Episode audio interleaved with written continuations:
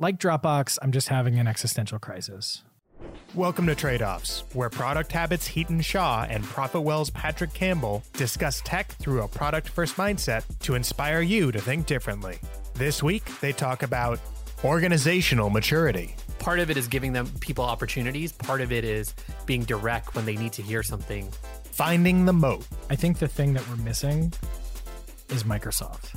Acquisition news and the market paradigm shift. This is the type of stuff that I just find so dumb. Like, I know it's not dumb, I just find it so dumb. And much more.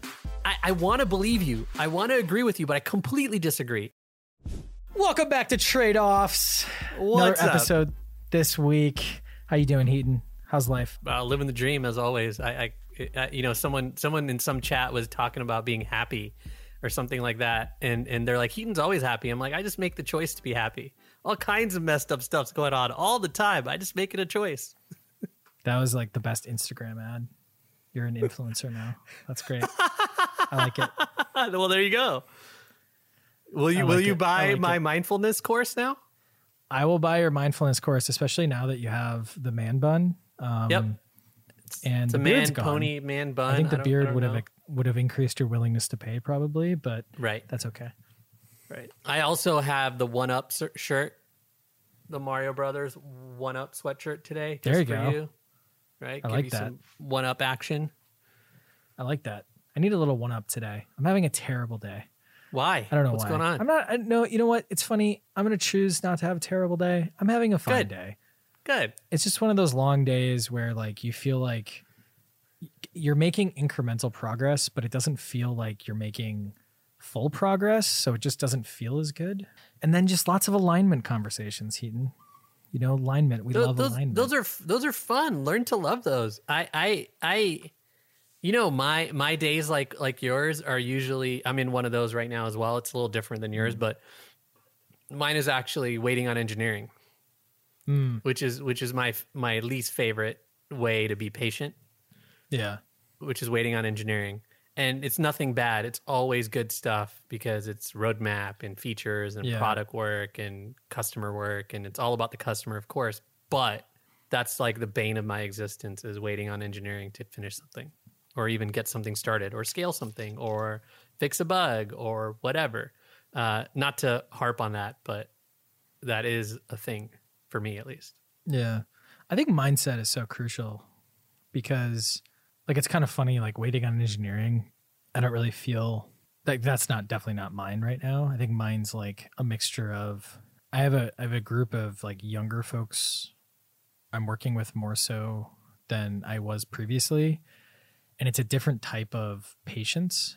Like I can have really good pa- I'm not I'm not the most patient person just in general, but like I can have patience for like engineering or something like that. It's it's like patience of oh, like you just don't know.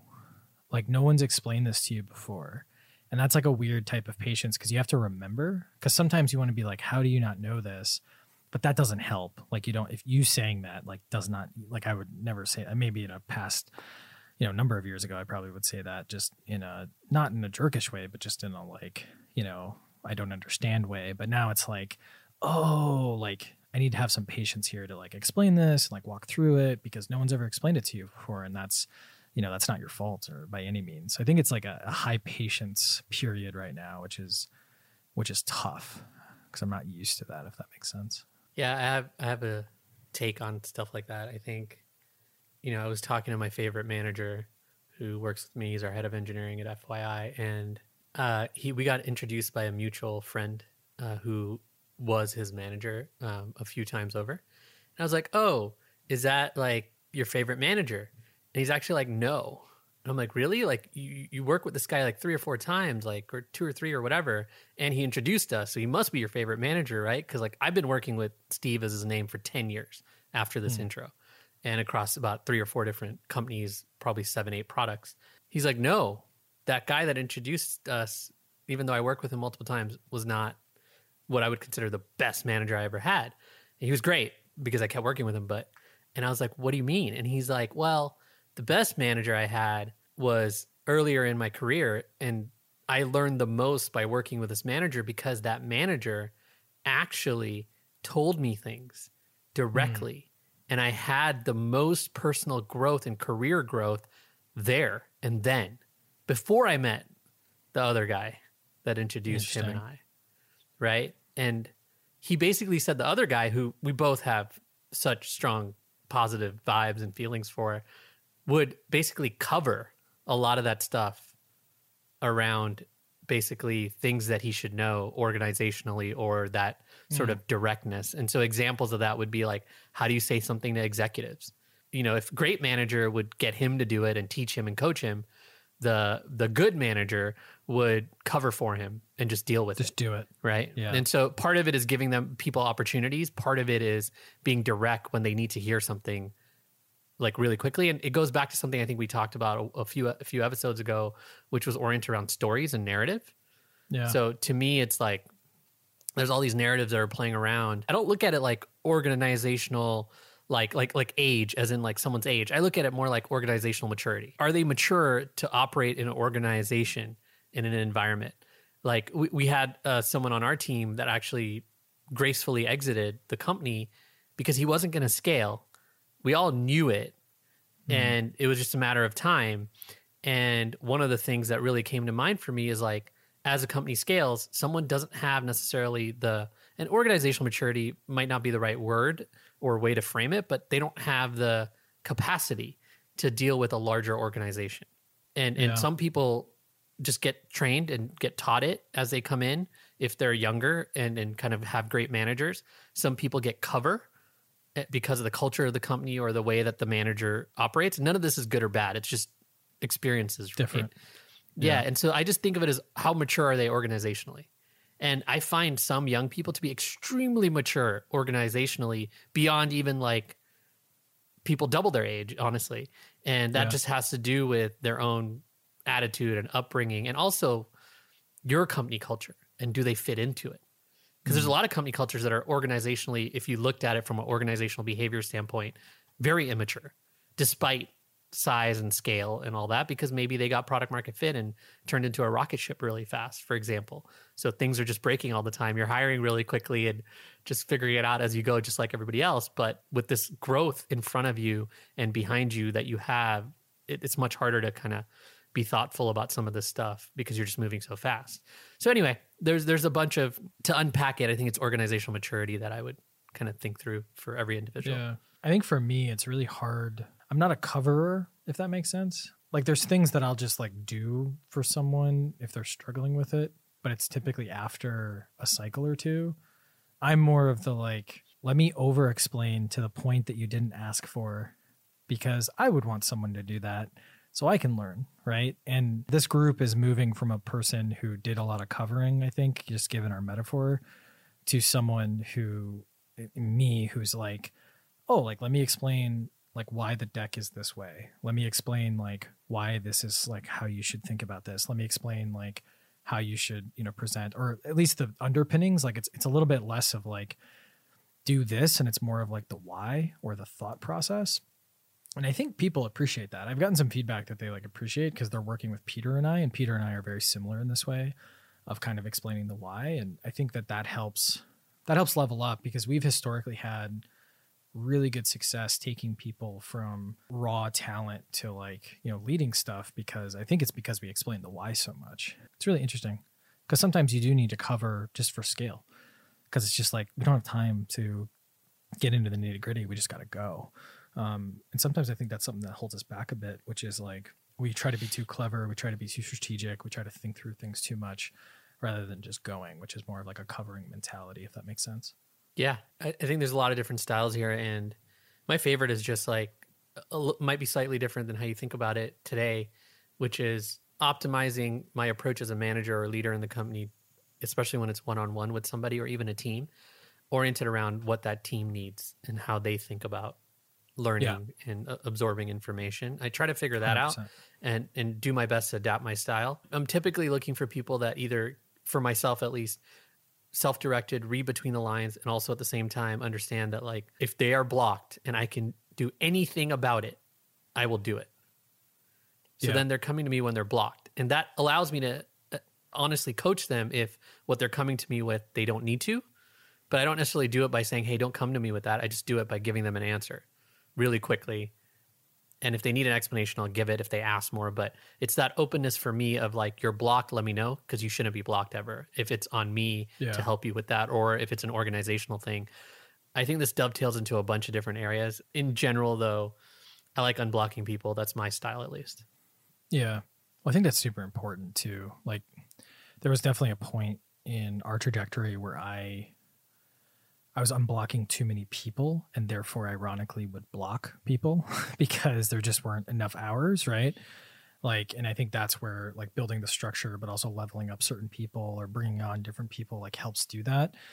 I think what gets really interesting is like training people to raise their hands when they are blocked or when they see something wrong or not necessarily wrong, but just like something that's like, oh, this could be better. That's the one thing I'm finding too is I'm I'm I'm un, I'm un, uncovering a number of rocks of like, oh, um, that thing should have like no one said anything. Hey, why didn't anyone say anything? oh we didn't we didn't know and it's like moving to a place of like proactivity versus reactivity which is you know super tough for some folks sometimes um, especially when they're early on in their career and they're they're there's a lot of like i don't want to like rock the boat and it's like no the people who rock the boat in a healthy way are the ones that are actually the most successful um, because they're they're the ones who you know you can trust to raise their hands to trust to like see things differently those types of things. I'm actually curious, like, who is your best manager? You don't have to say the name if you don't want to, but like, who is your best manager, and like, how did you, or why were they your best manager ever? I've never been managed except once. That's So true. I was about to say, I about was like, I'm pretty uh, sure it was Yeah, it was it, it was an internship in high school at a medical devices company called Masimo. I have their stock because my dad got it early, and he hooked me up with the internship in high school. And I've never had a job since officially where I, I That's great. had a manager. So I don't have good experiences being managed because I haven't had any. I don't have bad ones either. Uh, I, I help people with these usually, uh, ironically. Um, I, I really believe in people managing up and controlling their own destiny and their own career, so to speak, in, in the workplace. Uh, and the other thing I believe that I learned a lot from this guy, Steve, that I mentioned, who's our head of engineering at FYI, this idea of working yourself out of a job. He wrote a Medium blog Yeah. post about it, I think back in 2015. I, I just thoroughly believe in his approach to doing that because he's been able, he came in as like a some kind of analyst, engineer angel, analyst, even though he was much more senior. And then he, he worked his way all the way up, so to speak, worked himself out of the job actually, all the way to VP of product and engineering or head of product and engineering at Kissmetrics before kind of he left. So I learn a lot from him. I've learned a lot from him. I met he, he's he's a little bit older than me by a few years, and I was definitely uh, in my late twenties uh, when I met him. Yeah, he's taught me a lot. We were also talking the other day, and, and I was like, "Oh, so like, let me know if you ever feel like you're managing up to me." And he basically said, "Our working relationship will be over if I ever feel like I'm managing up to you." And that's that's his attitude about it. So it was just an interesting thing, and uh, yeah, I'm not I'm not exactly sure what he means by that, but I'll I'll take it. Best manager I ever had was this guy named Duran Duin. He was at Google. He was like a like part of the org's management. He's now I think he's head of L and D at Stripe. Actually, his boss's boss was Claire Hughes Johnson at Google, and then I think when she went to Stripe, she like brought a bunch of fun folks. Um, I think he like led people ops at Eventbrite for a while too. So he's it was just kind of funny because he he was the manager that everyone was like, "Oh, you don't want Durand as a manager." And being this kid out of like school or like a year out of school, I was like, "Why?" And they were all like, "Well, people who report to him don't get promoted." And so being this like young hungry kid, I was like, "Oh, I want to get promoted." Like, "Oh crap, I got Durand as my manager." But in looking back, like he was the best manager because his management style wasn't like numbers. It was more like it was about you as a human and like what helps you get your best work like what's going to help you get your best work? How do i unblock you? How do i help you get your best work? So it was like actually some of the best management you know in hindsight that I, i've ever had. Um, i don't think i appreciated it at the time because I, I was like oh it's not about the spreadsheets and like the work and these types of things. It's just like the spreadsheets are important don't get me wrong but it's like it's a very short-term way of thinking about someone who reports to you i think because that person has to like get momentum. They have to compound and the only way you do that is by helping them get like level up and get their best work. So yeah it's interesting management's hard I, I, I'm I'm in the best work camp for sure. yeah. Well, I think it's the right Best move. work, 'cause- best work, dream job. I think those things are important. especially Yeah. at smaller companies, and being able to invest in someone in that way and also have that investment back from them is super Yeah. huge. Hundred percent. All right, man. Awkward transition time. You want to talk about these Sure. acquisitions that just happened? Yeah, and these funding, One- these funding rounds. Like, there's there's so many things that happened this week. We got off zero. Let's start with the funding. Let's start with the funding rounds. Let's go for the funding rounds. Let's do it. yeah. So funding rounds. We got Vendr raising sixty on a six hundred million dollar valuation. We have Pipe that just announced. I think another fifty million uh, to be the Nasdaq of recurring revenue. We got what was the other one? Main Street. They raised a crap ton of money. Yeah, a lot of lot of funding going on. Two of the three have pricing models. Main Street, the pricing model is basically they get you the government grants, they take you a cut of the money they get you. Vendr, they basically do negotiations and you know kind of cost management of the software you buy. They take a one to two percent cut of the savings they get you. Um, Pipe is a little bit different. They're they're more like selling, you know, your or like buying your assets, your subscriptions as assets on a marketplace. Um, yeah, fascinating, fascinating week. Crazy valuations. I I I know all three of the leadership teams, so I want to say that they're worth it, but I also don't know if they're worth it just based on like how much froth is in the market. But I don't know. What's your take on these three? I mean, as a founder, I'm super excited and happy that people are raising massive rounds and massive 100%. valuations based on some level of product market fit and growth. Like th- these are all based on growth, right? Yep. Even Hopin, let's go throw Hopin in the mix. Yeah. That's also based on growth, right? So, you know, th- but the interesting thing about the three that you mentioned, Vendr, Pipe, and Main Street, they're all basically services businesses that are extremely Disguised. software software enabled. You could say disguised if you want, depending on how the economics on the back end work out, right? Because if the economics are not software multiple, I'm sorry, software margins, ma- the math doesn't work out that way, then yeah, it is in disguise. Now, if they are software margins are better, they're service backed software, right? Or whatever new term people want to come up with for that. But all three are basically that. They do something on your behalf that you can't do alone without time by somebody, human time, not software time. And Yeah. and I think human time versus software time is interesting. So these are almost like I don't know what the inside looks like on how they scale, but if I were to just guess, uh, pipe is business development pure function that needs to scale obviously there's a lot of data plays and things like that but at the end of the day it's bd business development it's basically helping you find finance options and that's usually a business development style role Vendr is actually more of like traditional consulting style services um, but oriented around one specific use case where it's about negotiating contracts. I consider that agency service style thing. Obviously, it's not a pr- great proxy, but inside of a company, you'd have to do it yourself. Since they are they have all these vendor relationships now because they're managing. I don't even know. I don't know what the numbers are, but billion or whatever it is of SaaS subscription revenue, basically uh, on the behalf of the company buying from these vendors. Um, they are the intermediary. They're basically sitting there doing procurement. It's procurement as a service in a lot of ways, right? Um, but it's a service, not a software at, at, at the offset. And then last but not least, Main Street. The second Main Street says they have 16 million in recurring revenue or whatever the number is in ARR, everybody that I've seen in the threads jumps on them and says, "Can you explain how that's actually recurring revenue?" and and that again points to how oh it's another services business they're negotiating on your behalf. So in some ways all three are negotiating on your behalf basically. And i find that really really really really fascinating um, because they aren't just pure play software. Any amount of service, it boosts your lifetime value ability pretty significantly because it feels like even if there's not a human involved, there's some sort of magic involved that my time isn't going to be able to fill even if I have the hours.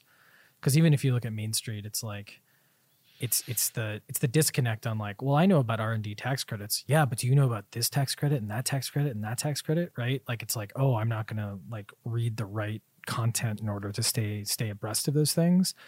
Same thing with like Vendr. It's like, oh, there must be some special sauce here about like how they do procurement. And then as they get more procurement, they get better compounding value because they know the right people to talk to in different places and they get the vendor deal, right? So yeah, it just it gets it gets interesting. Pipe is I think I think the most fascinating one because they're trying to like shift a paradigm basically on multiple levels. They're trying to shift a finance paradigm and a financing paradigm uh, for different companies, and so I think that's the one that is like the most complicated. Um, maybe not from a product perspective, but just from a like mindset shift perspective, which gets interesting. When you start to see family offices give hardcore valuations mainly because of a subscription element, meaning, and that's not with any of these three folks, it's easy to imagine we don't have to worry about, oh my gosh, this is a service or this is a service kind of like film on the top of a raising situation. So that's why I think that a lot of these folks were able to kind of break through is because this this whole notion of like old school VC of you know ten years ago, like or even five, it's got to look like this, this, and this is starting to fall to the wayside a little bit, and there's more creativity on like, well, where's the money actually coming from? Well, a lot of the software as a service pure plays are taken. The low hanging fruit's taken. Um, That's true. And so and so there's a lot more you have to do to provide enough value that you're either differentiated or can keep growing uh, as a SaaS business. So these are now flipped upside down, and I would say they're service as a software. They're not software as a service. So it looks like software, like it. feels like software to the customer, the but it's acronym. really a service. SaaS, I know. Same it's the new SaaS.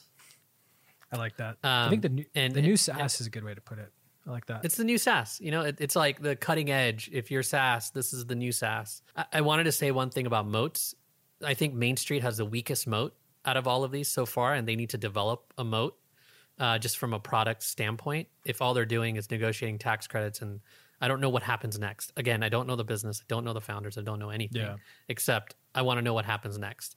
Vendr, I think, has a great moat because it's the relationships with every single SaaS provider at scale, and then them managing the spend from these yeah. companies. They have control, they have visibility, they have access, they have tons that they can grow into and gain as uh, and the moat is strong. And then I think pipes current scale I don't know, but over time, like you said, it's one of the more interesting ones because the vision is to disintermediate something really meaningful, which is how companies are capitalized, right? And then we talked about the gray area in in between venture funding and self funding not existing, and this thing being the probably the right way to fill it. Yeah, I got to be careful because I don't know if they've announced this yet, but th- there's a lot. Let me just put it this way: there's a lot of regulatory, legal things with pipe that if you were to like start that business today, would take five to ten years to get that they presumably are going to have or already do have like quicker if that makes sense. So i think that's a big moat actually. And as it's you very much very much like AngelList in, in that sense. Yeah there's a reason there's so many institutions like you know in terms of like salesforce hubspot et cetera like flooding into it. And then they also have like the hardcore institutions on the finance side goldman morgan stanley blackrock like starting to look at it. It, it just gets really interesting. Um, and they're dealing with people or entities where 80 million to goldman is like nothing right? Like 80 million to invest in something like that's worth that's probably like the minimum you know to like start something up um, so it just gets it gets really interesting, and I think they're if if they can get the paradigm to shift, they probably have the best moat. But I think Ryan at Vendr probably has a really good moat just because there's just every there's a network effect of every time he gets more purchasing power underneath his his um, yep. you know belt, it just gets more more and more powerful. You can see that happening.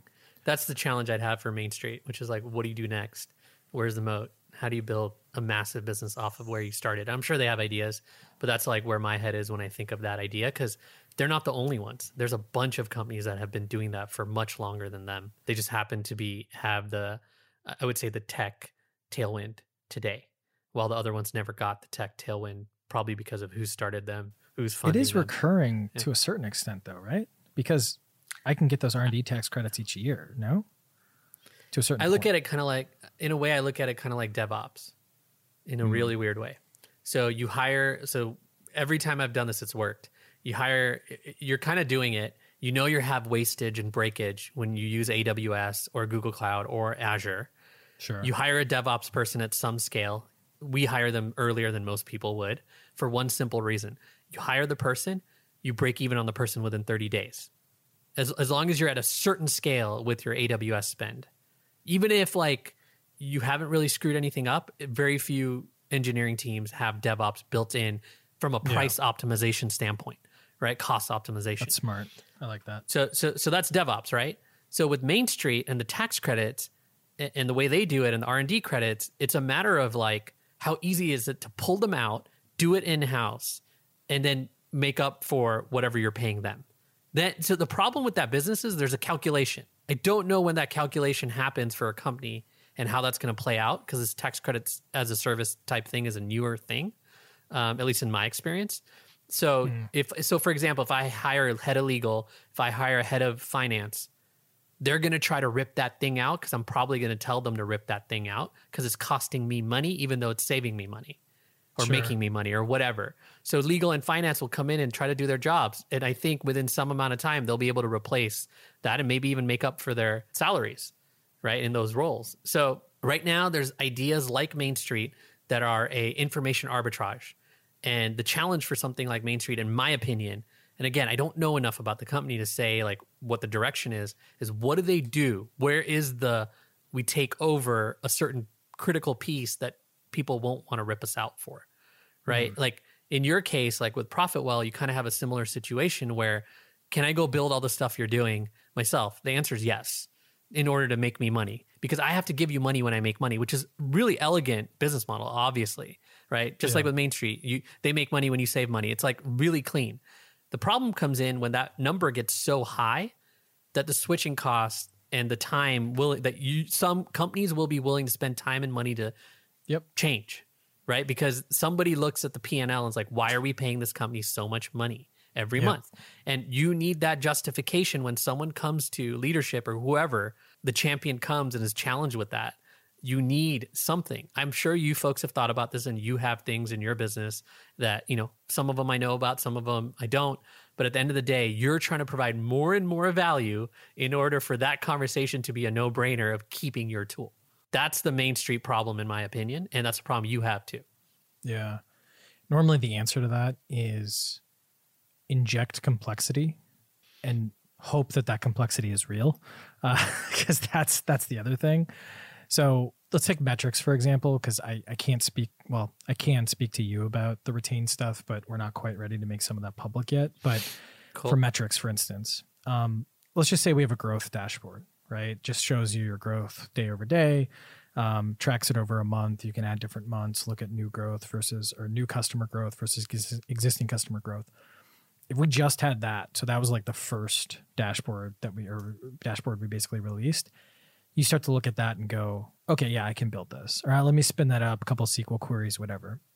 But then when you add, okay, here's this MRR breakdown, here's the cohort breakdown, here's the churn breakdown, here's this breakdown, here's segmentation, here's benchmarks on top of that. Here's all all of a sudden you get to a point where it's like, yeah, we could, but do we want to? Right? Like, do we want to take all that time? And and Profitwell is free, so it's one of those things where it's a little bit easier to to kind of take on. But it's like, I think that's a big thing to kind of think through is you when you start to add that complexity and you start to get that full featured look, what ends up happening is you run into a situation where it's like, oh, theoretically all these things aren't necessarily complex, but two plus two equals six now because it feels like it's so full featured. And if you add some complexity in terms of like some of those layers being actually really difficult to build, like you can't build benchmarks because we have access to all the data. So you're not going to be able to build your own benchmarks basically. That ends up like running into a world where it actually makes a ton of sense to to not build it. So I think that's that's what a lot of people should be doing in these types of situations. And if you look at like rippling, um, that's where I think Main Street could go. I think there's something where they could go in like that direction because all of a sudden there's more complexity, um, and they already start having kind of the cost data, the personnel data, these types of things. And, and maybe it's not quite rippling because that's a really complicated business or it gets complicated quickly. But there's some things that they could add there. I think pipe is complex enough, and Vendr there's enough of a black box that it's like, well, I already have a procurement team. They must be just better at this. So let's just let them do it. And I think the black box appears to have complexity when maybe there isn't that much back there. Yeah, I, I just look at it like in a really simple way, value added features that if that someone would be disappointed if they got ripped out. Right? That's like one similar category. It's just value added, such value that you wouldn't want to rip it out. You're willing to pay whatever the cost is of that service because again, like you said, you can't replace it. So I, I, I try to go for like what is it that you can add that you, they cannot replace that still revolves Yeah. around that core. One thing with Main Street is I don't know what revolves around the core of tax credits that they can replace without getting way far off from what they do right now. Mm. And and I think they obviously have plans to add more ways to save, which is the obvious one, but that still hits the same issue that that I'm thinking about. And then you get into like this whole procurement thing with Vendr. I, I actually think that they are your procurement team and you should use them before you hire a procurement team when you're entertaining trying to hire a procurement team and you know like the larger a company gets the more more they're excited about saving on headcount and not Yeah. having to add the headcount and replacing it with service as a software Yeah. right? And and and that's not exactly where Main Street sits because it's just not that big enough of a thing. From a dollar standpoint, it is, but from a actual like doing the work standpoint, it's actually not tremendous amounts of work with the right tax person who you can just pay a lot less Yeah. than Main Street. And those expertise, that expertise is around. It's not not around. Um, and it's not hard to be honest. They make it out to be hard and they can say it's hard, but for someone focused on it for a week, you'll figure out how to do that stuff. And and again, like impressed by the growth in the business. I totally get why.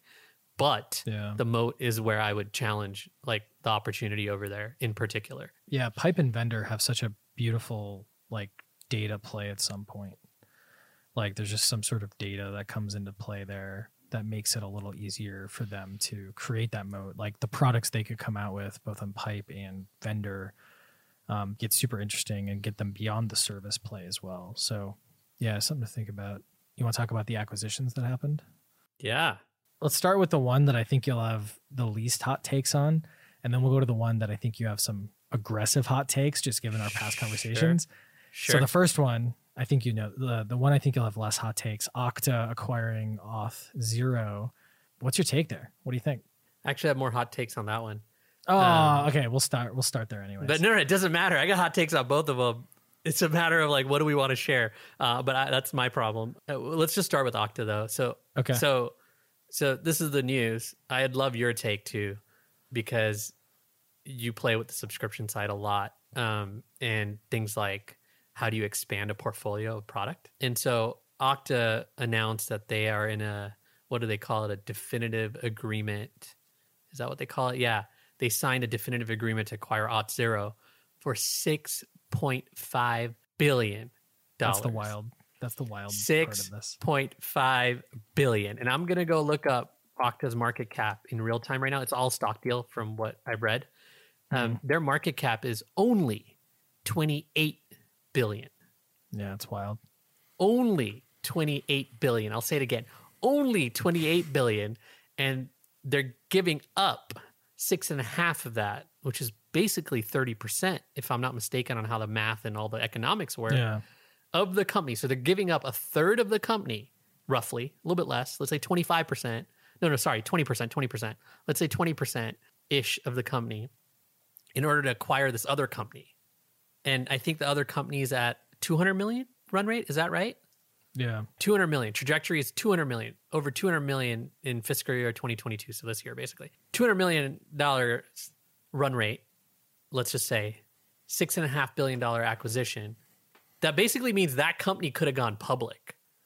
So they were preventing that company from going public by buying this thing. Which means you always pay a heavier multiple. That's my theory. And why? That's my question. What's your take? Okta was and is a product loved by IT or mm-hmm. loved and hated, to be honest and frank. I've talked to a lot of IT people about lots of products lately. And Auth0 is the opposite. But for developers, they love it. It saves them a lot of time and effort. At FYI, we integrate with 24 tools. Honestly, I'm going to say this very directly. Thankfully, we don't use Auth0. but it's not because there's anything wrong with Auth0. We just have 24 deep integrations we have to do. And and and so we could never use Auth0, MuleSoft, any of these things, even Zapier, like all these things are like shallow, shallow level integrations. But everyone needs to integrate SSO and you know, no matter what type of company it is. So what I love is there's a pattern in software, and I'm dying to hear what you have to say about it, where a company is focused on with one utility, one feature, one product, one category on like let's say uh, B2B or enterprise, right? Uh, and then with the same product, they go focus on what many are calling consumer. And in the case of dev platforms or dev tools, which kind of cybersecurity dev tools is where Auth0 and Okta play really strongly, you're seeing this now. And I think Okta and Auth0 being together, Auth0 solves for the consumer side of authentication, while historically Okta solves for the employee side of authentication. And they call it identity. And there's identity cloud they're trying to build and say Yeah. that there's an identity cloud because Salesforce decided to do call everything cloud. So now everything's a cloud. So it's all good. But like now there's identity cloud apparently. That's what I see. I'll give one more kind of reason why I think like this uh, is Qualtrics and even ServiceNow. But let's go to Qualtrics real quick. They started with customer surveys, if I'm not mistaken. Yep. So market research, things like that. And now they have employee surveys, which is the other side of it. So it's like almost like consumer and enterprise or B2B. B2C and B2B, loosely speaking, you kind of add that into your portfolio over time if you have the opportunity, and that's how you expand your TAM. I think that's right. Here's here's the thing. I think the thing that we're missing is Microsoft. Here's what I mean by that. And let me like ramble through this for a second. Everyone misses like these giant juggernauts in the market, right? Like everyone wants to talk about like Canva, but like hey, by the way, like Google has more people creating presentations than like Canva gets, you know, in 3 years of presentations. They get that like every single day, right? like there's a lot of these things that end up happening and when you think of identity microsoft has a lot of this enterprise like stuff locked up and i think that while you're completely right in expanding that like target base i think that's 100% on and one is kind of like a hedge of the other because Auth0 is kind of like the come up and Okta's kind of already like established. Like you're riding these waves, right? And that's where it's like it's interesting when we've talked about like the document creation space.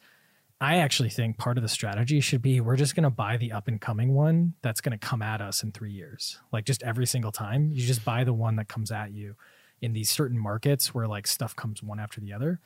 But I think that the thing is, is like Okta can't get out of like Microsoft's shadow for the whole concept of this whole identity cloud or whatever they're trying to put together. Active Active Directory, really. The funny Yeah. thing is, like uh, uh, in in Microsoft's own marketplace, Okta's Active Directory equivalent ranks higher, rates higher. People like it better. That's totally is- fine, but it's not is to your distributed point. as far. It, it, it- it's Yeah. to your point, though. It's to your point. It's playing to your point, right?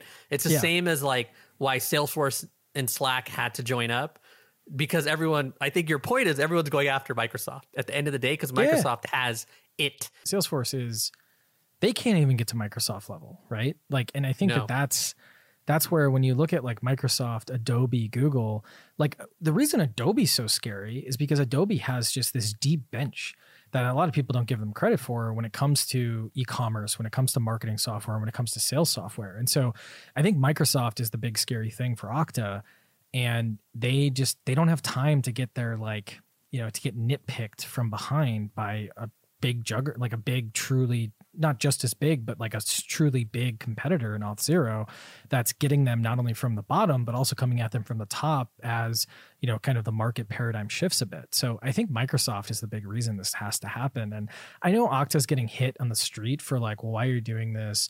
Um, it's like a quarter or a third of your market cap blah blah blah blah blah. And it's like they don't have a choice. Like they, they don't have a choice. Slack didn't have a choice because slack wasn't going to grow. Like slack wasn't going to keep going. Um, Independently. they, Yep. they didn't yeah it just wasn't going to happen. Inside uh, inside salesforce it can grow crazily. The one company that's been able to figure this out has been hubspot. Like hubspot this, this is what's really interesting about hubspot is like hubspot is going after you know salesforce et cetera but they don't have like a microsoft over the whole market they have salesforce over the whole market and, the distance between hubspot and salesforce you know it's it's 20 billion dollars in annual revenue still but like it's it's much closer than the distance between an okta or a salesforce and microsoft so i think that's the thing that people have to think about that's why there's all this like craziness that happens at this part of the market because you still have like the giant multi-decade company in the market we're we're just seeing software strategists. We're seeing like strategy kings, if you want to call it that. Even even Okta's mo- even Okta's move, like we'll see how it plays out, but that's some killer strategy. That one might be more more non obvious than others, but or, or more obvious than others actually. But like it, it, you're talking about strategy. I mean, when I when you say HubSpot, I'm like, yeah, strategy kings. Like today's software yeah. strategy kings. If I were to pick a company, say HubSpot takes the cake. The only one I would add on is Atlassian. I, I would say yeah. that they they they are whether it's the quiet ones or whatever, like they played to your the strategy you described extremely well that Okta is playing to as well, but at a much smaller scale. So what if yeah. Okta actually bought Auth0 when it was a billion dollar purchase? Because I'm sure that could have been done. That would have been the smart move, but at the end of the day, like they're talking about, hey, I'm trying to get to 50 billion. I spent an extra five totally. to get to 50. Yeah. the markets right? are big. Like, the markets whatever. are big. The markets totally. are big. That's why none of these are digs. It's just really interesting. Totally. I will say, what, I will say, which might dovetail us, uh, which is um, Auth0's product is much more pleasant to use from an API standpoint than Okta's, hands down. Of course it was. It's built not for the Fortune 2000 and it was built That's right. like five years after like Octopus. Yeah. So like, but that's that's but the thing in the, the waves, right? Like, no, but I, I want to believe you. I want to agree with you, but I completely disagree. And and I'll bring nice. up HubSpot and Atlassian again.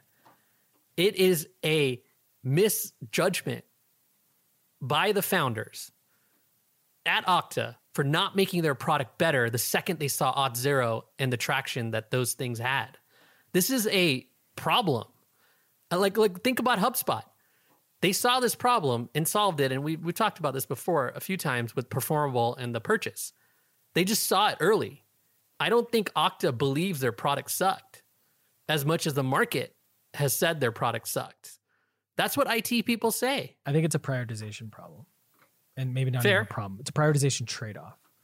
Fair. Okta, those resources, like it, it's it's not a zero sum game, but in some ways it is zero sum they were like, we need to build all this enterprisey stuff. And Auth0 was like, we're not going to do that. We're going to try to this bottoms up approach. But even Auth0 got pulled like into into the upper parts of the market. So like I don't I think it's just a prioritization problem. It's just they didn't have a product person who went back like circled back. I, I, I, would not I would not assume that enterprise products need to be crappy. Oh, I'm not and, saying. And I think that. I think I think I think that's the problem in the market today, which is people believe you go up and then you have a prioritization problem on product, and then like you said, you don't clean up the product. So I think part of the purchase here and what I want to see happen personally is Auth0 start shaping the DNA of the product team at Okta, influencing Okta. Yeah, yeah, which I shaping, I would happen. say, not even influence. I, I think even to a more extreme, and I'm wondering if that's part of the play. Because if that is, then I think Okta's forecast, so to speak, could be even better. But I think it's I'm just spe- it's a little too late. I, I, I kind of agree with you because I'm speaking from not my opinion, but what customers of Okta are saying. Oh, 100%. And they're saying they're just got it's a double edged sword. It has everything I need, but it's terrible to work with on many different levels. Even the SaaS companies I talk to say the same thing. And I got to give a shout out to WorkOS because WorkOS, is actually is trying to some great stuff. Yeah. They are doing some amazing API first stuff for enterprise readiness, which I believe Okta should have been doing. And yeah. to me, like I would be trying to make a move and buy WorkOS if I were Okta. Just right now, cheaper just, just, now than just just knock it out. Just knock it out. It's still identity. It's API driven. It's like a good like cherry on top of the six and a half billion with uh with uh you know. Here's um, something I think that it's a little bit of a counter counter to what you just said. There's a company I can't tell you. I can tell you when we stop recording because they're a partner, so I don't want to talk crap about them. But sure. Another one I can probably speak publicly about because they're not a partner is like Workday, right? Yeah. You look at like this company um, and Workday, and I'm sure there's some others out there. The day to day user of that product, let's say a non technical day to day user, NPS is high, very high, right? Like probably not like 70 high, but let's say it's like 30 to 50, right? For an yep. enterprise piece of software, it's not bad. Reasonable. Their engineering teams that have to implement or deal with that product, negative 30, negative 50, right? So yeah. I think that like that's obviously identity is is more of a dev orientated product, so dev influences that a little bit more. But like I think that there's companies like Atlassian who just have this DNA, and I think HubSpot has this DNA where it wasn't like a debate like, hey, should we always be refactoring like our design and our visuals and these types of things? Like it wasn't a debate, right? I think Qualtrics they they've always appreciated those things and they they traded off those things for early like growth and now they've like re- gone and redone everything. I don't know. Well, they I, also I just bought, think it. they also bought Delighted, Yeah, which had better user experience than Qualtrics by far. but that was, but that was. This is where it's like I think And it it's was too small. late. Like I don't think Delighted That's like, interesting. is running the product team. I don't think Auth No, no, is you're right. the product team, right? So like, I think that's too We'll like see. performable. It was Yeah. a situation where admit HubSpot has admitted product was in disarray, and they were just like, "Hey, DC, Christopher O'Donnell, Elias, do what you got to do, like just take it over." I think Auth0 they're going to run it separately right now, and I just don't think it's just not going to be. I, I don't know. I, I think it's the right move. It's just it's probably going to be still nice enterprisey classic you know playbooks to get to that 50 billion which i don't think is a bad thing but Fair. it'll be interesting to see. I don't know we'll see. I think we're we're like talking right past each other about the same thing but it's it's a it'll be interesting. What do you think of our other acquisition that happened dropbox acquiring docsend the reason i thought you'd have more hot takes is because dropbox is like all over the place and i th- I, I i feel like this is a little not quite an all over the place move but it's closer to an all over the place move for for dropbox still they bought HelloSign for about 200 million, 230, 215, something like that, 220. Uh, they bought DocSend for 165.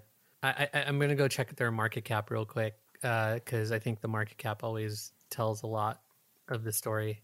So yeah, it's it's right hovering around 10 billion. It's been hovering around 10 billion for quite a long time. They're not buying stock price movers one way or another, right? They're just not, right? They're they're spending a little bit of cash, not a lot of cash on these moves. So they spent less than half a billion on these two at least. I look at it a little bit of a different way on on this one where it's like it's predictable at this point that Dropbox will buy things that are comfortable for them to buy. So I think HelloSign was comfortable. DocSend is comfortable. Comfortable meaning founders that probably are friendly as far as we know, as far as what's out there. They're comfortable. It brings in a bunch of fresh DNA to Dropbox just mm. to see what kind of they do with the opportunities with some of the Dropbox engine that's created with the customers and the upsells and the and, and the sales team, which is not too shabby, I would say, by any means. And so they're giving their sales team more to sell, very much like what Okta's doing with Auth0, but there's a bunch of other reasons why that one makes more sense. So it's almost like they're trying to build a constellation. But if you think about Dropbox, they've always been trying to do that. The small acquisitions they made when they were much smaller were all oriented around a similar thesis or a similar mentality, at least when I look from the outside. So I don't have any hot takes on this one. I think it's Dropbox doing what we would expect Dropbox to do, which is buy some small things like they always have. And these small things, I would say, are good deals for them. That's the way I look at this. It's a good deal. Now, it's a better deal. It's a great deal if they can capitalize on it and accelerate revenue on both those businesses. And I haven't dug in enough to understand whether revenue has accelerated for HelloSign or revenue is really is going to accelerate for DocSend as a result of the acquisition. I find the acquisition a little surprising in the sense of you can already basically do a lot of the, in some ways, even better uh, a lot of the things DocSend does with Dropbox. Like Dropbox actually has watermarks. I don't know if DocSend does. Um, And they have watermarks on PDFs, and they spent some energy on building that out because I get a lot of watermarked PDFs, not from startups, but mostly from like investment opportunities that are like later stage or private equity related stuff. Um, and Dropbox shows up, and they love Dropbox. It does the automatic watermarking and things like that. So I, I think about even all the way down to the features and like, do they need it? yeah, you know, DocSend has 17,000 customers. They're a bottom up business. They're used a lot by startups. It's interesting. I just don't see the clear anything there except the constellation strategy that Dropbox has continued to use. I think they're running into what I think Front is going to run into. I think that Drift is probably going to run into this, given the timelines they probably want. And it's just, it's not the whole like, oh, this is a feature, because those products have so much more depth. I think it's just more of like, if I take a step back and I'm in the market, I don't know where to put you. Like, and that's such a weird thing, like to build a business around. And I just don't think you should. But it's like, it, it's just this this tragedy of success of like, I don't know where to put you. Like you, you're definitely the top of the heap here. I guess Box is a little bit different, but Box like really rode that enterprise side. So people were like, I don't know where to put you, but you're like enterprise, like something. So like we'll put you over here, and you're similar, I guess, to like Microsoft, right? And and you know even Google Drive, right? Which is not like Dropbox has a better claim to that than than either than Box, but it's just an interesting thing. And so I think that when you're in that position, you have to run the constellation strategy and I think it's oh these are seventeen thousand people that we can cross and upsell. I don't know enough about Dropbox's DNA to know like if they're gonna like execute on that. If they were more, if it was Box, I'd be like, great, Box is gonna like throw this at their sales team, get the SKUs going, all this other stuff. But like, there's there's a world where Dropbox turns this into all the documents for work or something like that. But then it's like, I don't know, you're not. I don't know if you're gonna build like a Google Slides competitor. It just doesn't feel right. So I, I don't know. It's just interesting. I, I just think it's they don't know where to put them. So like, you have to run the constellation strategy. I don't think it's bad to think about what your public market category is going to be when you start Mm. pretty early because you have to have a direction to get to one of those if you're a venture backed business and want to go public or need to go public because of just what you've done. And so Constellation would work if you have a narrative that bundles it together and fits in. One thing also that I think people have realized and, and folks like Box understand, maybe somewhat, if not a lot better than Dropbox, is it's one brand, one mm-hmm. cohesive brand. And unless you're going after a completely different audience, I don't think that's the case with HelloSign and DocSend, where they're going after a completely different audience. But Dropbox continue has continued to flirt with these things. Like they had Mailbox that they bought that I think was a brilliant play to buy, but then they shuttered it, put those people on photos. They've tried like separate apps. They've tried things with the Dropbox brand like Dropbox Paper, Yeah. and now they have this family of brands, constellation, whatever you want to call it, strategy. That that at least from the outside it looks like that. We all know like it's unclear what Dropbox is. It's much more clear what Box is, frankly speaking. While I think you you cannot create a new public market category. Autonomous vehicles, uh, electric cars, it's still cars. It's still automotive, right? It still works. I think it's Subcategories, very yeah. difficult. There is no real collaboration, productivity, strong category except Microsoft, straight up. And Microsoft is a category in itself, if you think about it like that. And we're just chopping off all kinds of pieces of, of Microsoft, but they're the winner. They won. Like they're in that category. There's Asana and there's, you know, a bunch of other public companies, of course, that are in the category, but it's not like clear, cohesive. This is the category. Analysts look at it that way, et cetera. And uh, the company, the some of these companies just haven't played to that. And I think they need to. That, that would be my take. And I think Box is doing the best job of these, even though market cap's super low. It's like almost 4 billion, although it's like 800 million in revenue, et cetera. Like it's strong. It's just unclear what's going on with the markets. This is the type of stuff that I just find so dumb. Like I know it's not dumb. I just find it so dumb. Like I just find it like I don't know. I shouldn't. I, I don't mean it's actually dumb. I just mean it's more. Look at HubSpot. Like HubSpot has to worry about. And analysts are like, well, look at Shopify. Shopify has half their revenue coming from, you know, taking a cut of the revenue of their customers. Like, huh, what is your strategy on that? Like, people ask them those questions, and it's like, oh, well, now we have to pivot into e-commerce somehow. Not e-commerce. No, but they like have an answer. some sort. No, but they have sure. an answer. No, no, but but they actually have an answer, and now they have an answer, and it. No, no, but they have an answer, Patrick. I get it. To this I get one. they have an answer, but Yeah. what I'm trying to say is, is like some of these things, they're, it's the market pushing things in the right direction. I would argue because, hey, this is the next echelon. The next echelon is this. The next echelon is that.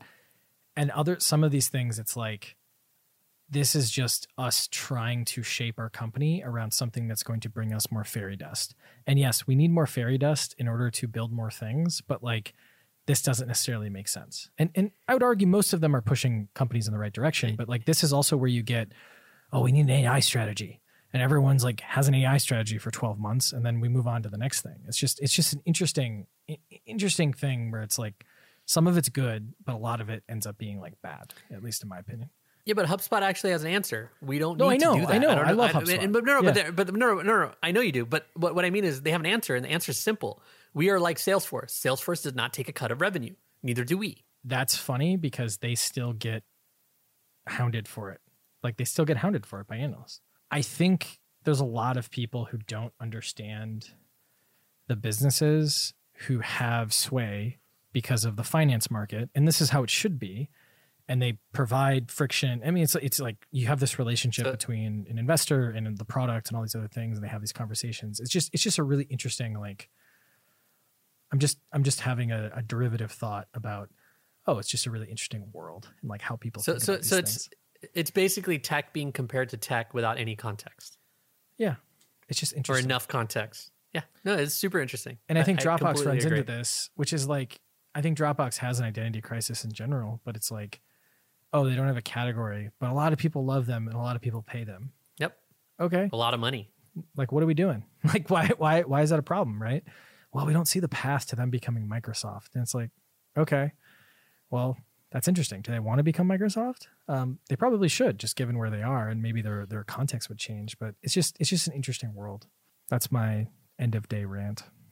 No, it's good. I like it. I've reached the it's good. I've reached the existential like part of the day where you're just like, what does anything even mean? Like that's basically where I'm at.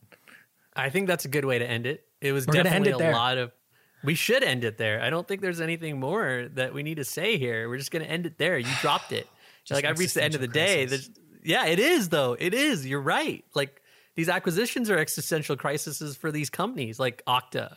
Boom, existential Yeah. crisis. Got to pay six and a half billion to solve it. Uh, Dropbox got to keep buying these small things every time they show up, right? Like I'm sure Drop, uh, what is it? DocSend was like, we're gonna go raise money, or we're just gonna go sell it to Dropbox.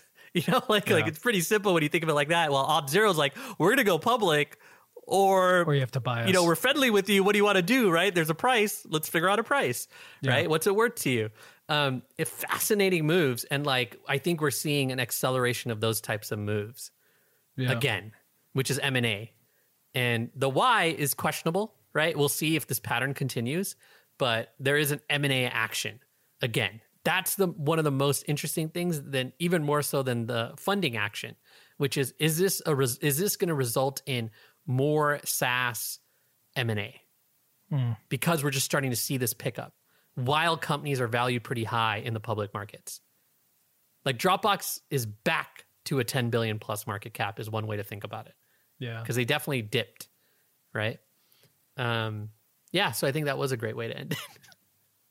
I think it's it reminds me of those memes going around where people are like, so and so will start a a fashion brand instead of going to therapy. Like it's almost like some of oh these yeah, yeah, some yeah. of these companies are like, so and so will buy a a company for 150 million dollars rather than figuring out their product category. Like it's just kind of like a interesting interesting play on words, I guess that that makes me think. Anyways, um, I'm gonna get some sleep. Probably go do a workout so that I don't have a complete existential meltdown. I guess. But uh, yeah, anything else you wanted to use to uh, to wrap up? Nah, dude, we said a lot today All right, about a y'all. lot of Well, we'll things. We said a lot of a lot about a lot of things and hopefully it was a lot of useful things but uh, Hopefully, everybody we'll see you next week. Appreciate you all. Be well. Thanks for listening. If you enjoyed this episode, we'd really appreciate it if you left a five star review of this podcast, or the equivalent rating wherever you listen or watch. Also, make sure to subscribe to and tell your friends about Tradeoffs, a podcast from ProfitWell Recur, the largest, fastest growing media network dedicated to the world of subscriptions.